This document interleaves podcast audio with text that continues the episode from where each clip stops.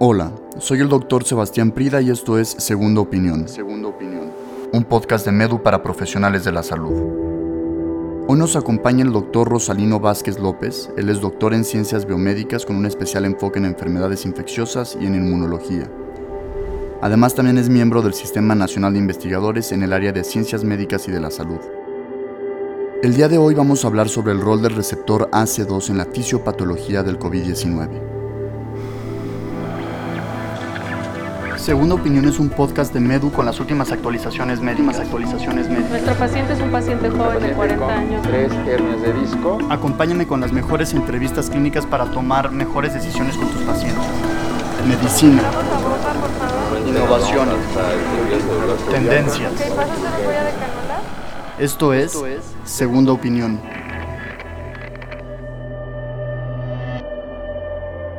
Me presento, soy el doctor Rosalino Vázquez López. Tengo una maestría en microbiología y mi doctorado es enfermedades infecciosas e inmunología y mi línea de investigación es con respecto a la fisiopatología del coronavirus.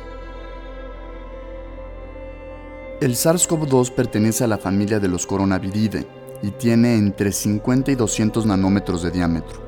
Contiene 16 proteínas no estructurales y 4 proteínas estructurales que se conocen como proteína S para la proteína espiga proteína E para la envoltura, proteína M para la membrana y proteína N para la nucleocápside. La proteína N contiene el genoma del ARN y las proteínas S, E y M juntas van a crear la envoltura viral. La proteína S es una glicoproteína que juega un papel clave en el proceso de reconocimiento de receptores y fusión de la membrana celular. Está compuesta por dos subunidades que contienen un dominio de unión que se liga a la enzima convertidora de angiotensina 2 del receptor del huésped. Eh, recordando así brevemente, es un virus envuelto.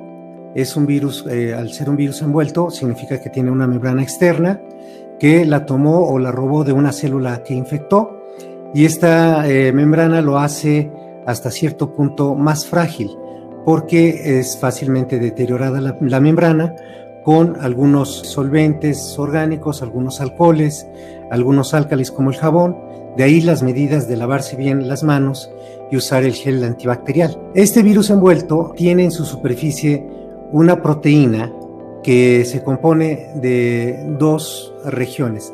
Esta proteína es la proteína spike, la S2, que es la que está anclada a la membrana, y otra región que se llama S1, que también se le conoce como R BD de receptor binding domain o dominio donde se une el receptor. Tiene dos regiones, la CT y la NT, que es la, carboxílica y la aminoacídica. Esta RBD es la que se va a unir al receptor de, de la célula. La enzima convertidora de angiotensina 2, que también se conoce como AC2, es el receptor funcional para el SARS-CoV-2 es una proteína de la membrana plasmática y en un estudio reciente de SAO y colaboradores que se publicó en la revista estadounidense de Medicina Respiratoria y de Cuidados Intensivos, encontraron que el tejido pulmonar humano, esta enzima se encuentra expresada en las células alveolares tipo 1 y 2, también en las células epiteliales, en los fibroblastos, en las células endoteliales y en los macrófagos. Sin embargo, el 83% de esta expresión es localizada en las células alveolares tipo 2. Además, las manifestaciones clínicas de producción de esputo, cefalea, dolor abdominal, diarrea, náusea, vómitos, mareos, anosmia, disgeusia y anomalías de la función hepática también se podrían explicar por el hecho de que el SARS-CoV-2 se dirige a varios tejidos que expresan AC2. ¿Qué es lo que va a producir este virus? Este virus se va a unir a las células que tengan el receptor y se ha descubierto que son muchas las células en nuestro cuerpo que pueden tener este receptor. Al unirse al receptor de nuestras células pulmonares, el virus ingresa a nuestras células y las infecta. Para entender con mayor claridad el papel de la AC2 en la fisiopatología de COVID-19 es muy importante que comprendamos con precisión el sistema renina-angiotensina-aldosterona. Este complejo sistema consta de cinco ejes principales que va a llevar finalmente a la generación de angiotensina 2 y otros polipéptidos de gran importancia, tanto fisiológica como fisiopatológica en la homeostasis de la presión arterial y del metabolismo del agua, del sodio, y con una significativa participación en las enfermedades cardíacas, cerebrales y renovasculares. A grandes rasgos consiste en una secuencia de reacciones que están diseñadas para ayudar a regular la presión arterial. Los primeros eventos que van a ocurrir es que este virus, al unirse a AC2, va a producir una serie de fenómenos relacionados con esta, esta molécula, este receptor. Para poder entender esto, necesitamos darle un vistazo a lo que es el sistema renina-angiotensina-aldosterona. El angiotensinógeno producido en el, en el hígado después es convertido en angiotensina 1 gracias a la, a la renina del riñón y después por la enzima convertidora de angiotensina se convierte en angiotensina 2. Es exactamente la misma que es el receptor para el virus eh, SARS-CoV-2. El SARS-CoV-2 regula a la baja la expresión de AC2 y esto va a conducir a la sobreactivación del sistema renina-angiotensina, conduciendo así a un aumento de la vasoconstricción, inflamación, fibrosis, daño pulmonar y también edema. Por lo tanto, ayuda a la patogenicidad del SARS-CoV-2.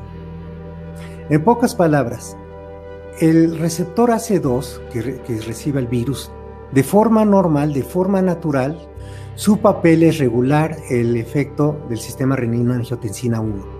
El sistema renina-angiotensina 1, si vemos sus efectos, vasoconstrictor, inflamación y fibrosis, son efectos nocivos para los tejidos. El efecto contrario, el efecto regulador, el efecto de AC2, es un efecto favorable. Hay vasodilatación, antiinflamación, etc. Estos dos forman un balance. Debe de haber siempre un balance entre el yin y el yang, entre el AC y el AC2. Bueno, el coronavirus, su sitio de anclaje a las células es precisamente el receptor AC2, la enzima AC2. La enzima AC2 funciona como receptor para el virus y también funciona como enzima reguladora del sistema renina-angiotensina. Ok. Cuando el virus llega a pulmón, se agarra, por así decirlo, del receptor AC2 y entonces empieza a propiciar que este AC2 no cumpla la función que debe de cumplir y el efecto eh, regulador de vasodilatación antiinflamatorio y demás eh, no se va a dar.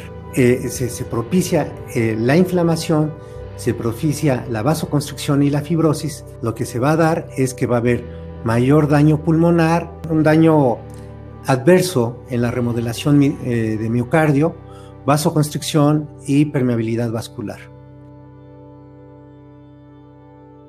La proteína espiga del SARS-CoV-2 que se une al receptor AC2 es un objetivo potencial para desarrollar fármacos, para desarrollar anticuerpos y también vacunas específicas.